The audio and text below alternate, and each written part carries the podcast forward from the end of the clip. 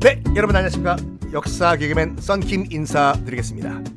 뭐 혹시 여러분들 귀팅만 하시는 분들, 어머 이 방송 너무 좋은 것 같아.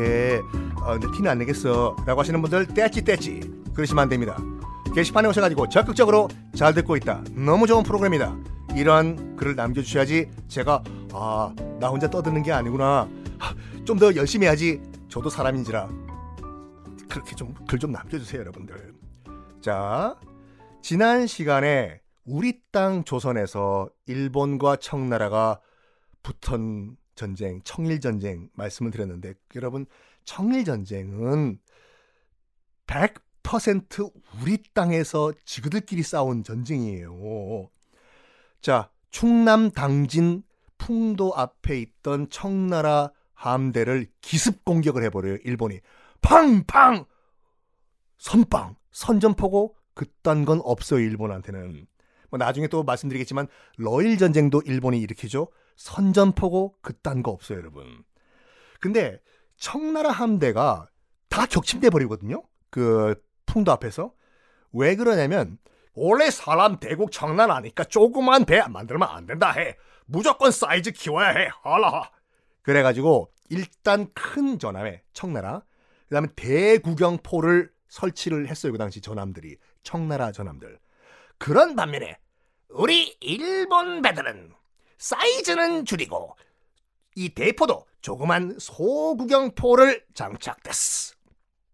어떤 차이가 있냐면 대구경표 같은 경우에는 한 방 빵 쏴서 그 포탄이 명중시키면은 그냥 격파예요.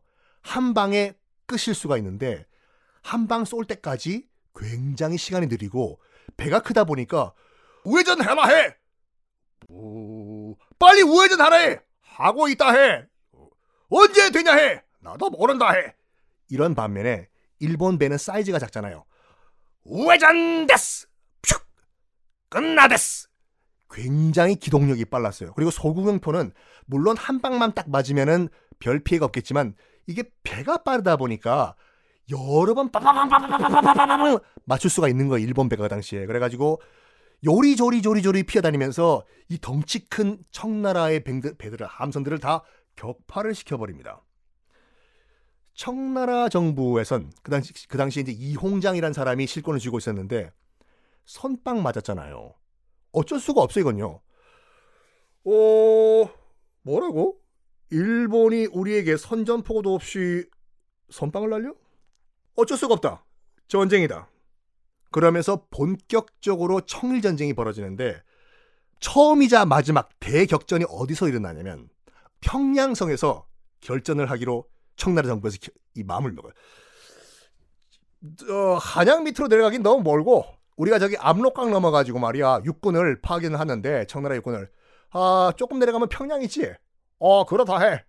그러면 평양에서 거기 전투 태세를 갖추라 해. 그런 다음에 일본 군들이 몰려오면은 평양에서 아주 그냥 작사를 내자 해.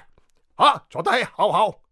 해서 평양에서 청나라군과 일본군이 진짜로 빵! 이 육군 전면전을 펼치는데 청나라가 대패를 해버려요. 뭐 공식적으로는 그 당시 사망한 군사가 청나라는 2천명인데 일본은 100명도 안 된다고 하죠. 자 그래가지고 청일 전쟁은 일단 그 당시에 있었던 청나라의 모든 주력 함대들은 다 날아가 버리고 일본의 완승으로 끝나버려요. 1894년에. 그래가지고 청나라가 졌잖아 지금요. 일본은 의기양양이에요 지금. 와 청나라 저거 종이 호랑이 됐어. 아편 전쟁 때 영국한테 발리더니 이제 우리 일본한테 손도 못 쓰네. 그래가지고 어이 청나라 너희들 졌으니까 항복 문서에 서명하러 오라. 어디로 갈까 해? 우리가 뭐 한양으로 갈까 해? 아니 뭐 부산포까지 갈 수 있다 해. 한양 부산포 같은 소리 됐어. 우리 일본 땅 시모노세키로 가라 됐어. 그래가지고 이홍장 그때 이제 중국 실권을 쥐고 있던 이홍장이 아이고 참 이게 자존심 상한다 해. 어쩔 수가 없다. 우리가 청나라가 졌다 해. 그래가지고 일본 땅 시모노세키까지 가요. 거기서 사인을 하는 게 그 이름도 유명한 1895년의 시모노세키 조약이거든요. 예전에 여러분 싸이월드 뭐 있을 때 유행했던 게 청나라와 일본이 시모노세키에서 맺은 게 뭐냐? 뭐 그때 오다 보니까 일촌이요 막 이렇게 나와 있는데 일촌 무슨 일촌이 여러분 시모노세키 조약이고 그 시모노세키 조약이 어떤 게 중요하냐면 청나라가 사인한 걸 보면 오늘부로 청나라는 조선에서 손을 떼겠다. 라고 서명을 해요. 그 말은 뭐냐면, 와! 조선이 드디어 청나라부터 완전 독립을 했구나! 가 아니라 그 순간부터는 일본에게 넘어갔다는 얘기예요. 어. 그리고 나머지 이제 부수 조건들을 보면은 일단 타이완, 대만, 일본에게 넘긴다라고 나와 있고 요동반도, 요동반도도 일본에게 넘긴다.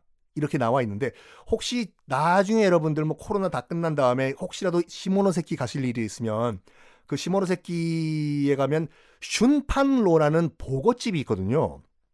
거기서 시모노세키 조약 이홍장과 이토 히로부미 둘이 사인을 했는데 왜냐하면 이것도 참 중국 입장에서 봤을 때는 자존심 상하는 게 이토 히로부미가 보고 매니아였거든요. 그 슌판로가 그 시모노세키에서 복 요리를 제일 잘하는 식당인데 이토 히로부미가 단골이라고 해요.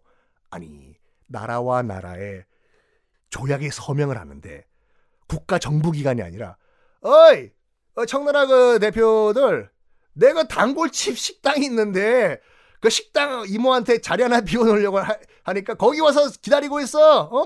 물도 좀 먹고 아니 반찬 좀 달라 그래 아니면 볶음지 같은 거 얼마나 자존심이 상했을까. 하여간 슌판로에 가면은 지금도 이홍장과 이토 히로부미가 사인을 했던 책상이 있고 그때 기록 사진들이 있거든요.